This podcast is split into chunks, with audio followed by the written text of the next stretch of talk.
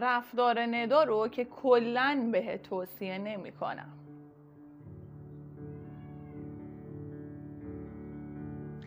ببین ندا با یه حال بدی وارد خونه ندا فقط مشکل مالی نداشت. شخصیت ندا هم داشت خورد می‌شد.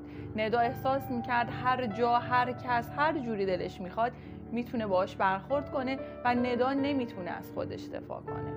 این داستانیه که خیلی از ماها تو جامعه باش به شکلهای مختلف و روی نمودارهای مختلف مواجهیم. بیاین چند تا چیز رو با همدیگه بشماریم تا بتونیم به زندگی خودمون تعمین بدیم. خوب گوش کن ببین چی میگم. ببین جز کدوم یکی از این دسته ها هستی.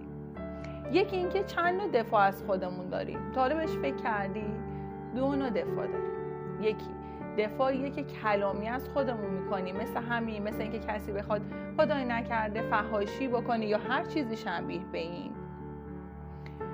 و دوم دفاعیه که باید دفاع جسمی باشه مثل انواع تعرض ها کتککاری ها یا هر چیزی شبیه به این. پس دو نوع مکان موقعیت و زمان هست که احتیاج به دفاع داره. یکی کلامی ها و یکی جسمی ها یه تقسیم بندی دیگه. اول بیا ببین اینجا کجای این داستانی و کدوم یکی از اینا رو بیشتر احتیاج داری یا کدوم یکی از اینا تو رو درگیر کرده. اگر درگیری که قابل تفکیک ولی اگر درگیر نیستی به اینجایی می‌رسیم که شما به سه طریق ممکن از خودت دفاع کنی.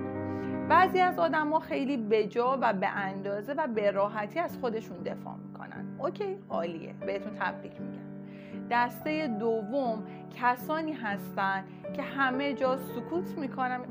گناه داره. ای به شخصیت من من خانومم و هر چیز دیگه شبیه به این. و این غلطه و بیشتر در خانوم ها دیده میشه. دسته سوم کسانی هستن که تحت هر شرایطی نه من نمی‌ذارم کسی حق منو بخوره و می‌خواد به هر نحوی و با کوچکترین مسئله از خودش دفاع کنه و وجودش رو و بودنش رو و عزت نفسش رو و اعتماد به نفسش رو به رخ بکشه. که این هم غلطه و باز در خانم ها بیشتره. پس دسته ای که به جا و به راحتی از خودشون دفاع می‌کنن دسته ای که همه جا ترجیح میدن یا بیشتر جا ترجیح میدن سکوت کنن و دسته ای که همه جا می‌خوان از خودشون دفاع کنن. چرا گفتم تو خانما بیشتره؟ توی این دوتای اشتباه. به خاطر اینکه مردها زمانی بیشتریه که تو جامعه هستن. نمی‌خوام وارد مسائل اون شکلی بشم. ولی زمان بیشتری تو جامعه بودن ریسک پذیری بالاتری دارن آزمون خطای بیشتری داشتن پس به این مهارت رسیدن. و این چیزی نیستش که من بگم خانم ها یا آقایون. نه. این یک چیز اکتسابی و تجربیه و چون اونا تجربه بیشتری داشتن معمولا کمتر باش داستان دارن. صرفا به همین دلیل. پس ما هم با تمرین به راحتی یاد می‌گیریم. حالا گفتیم که یه سری کسایی هستن که از خودشون دفاع می‌کنن یه سری هستن که دفاع نمی‌کنن. اونایی که دفاع می‌کنن خودشون سه قسمت بودن خوب دفاع می‌کنن زیادی دفاع می‌کنن اصلا دفاع نمی‌کنن یعنی با سکوت دفاع می‌کنن. اما این کسایی که دفاع نمی‌کنن چرا دفاع نمی‌کنن؟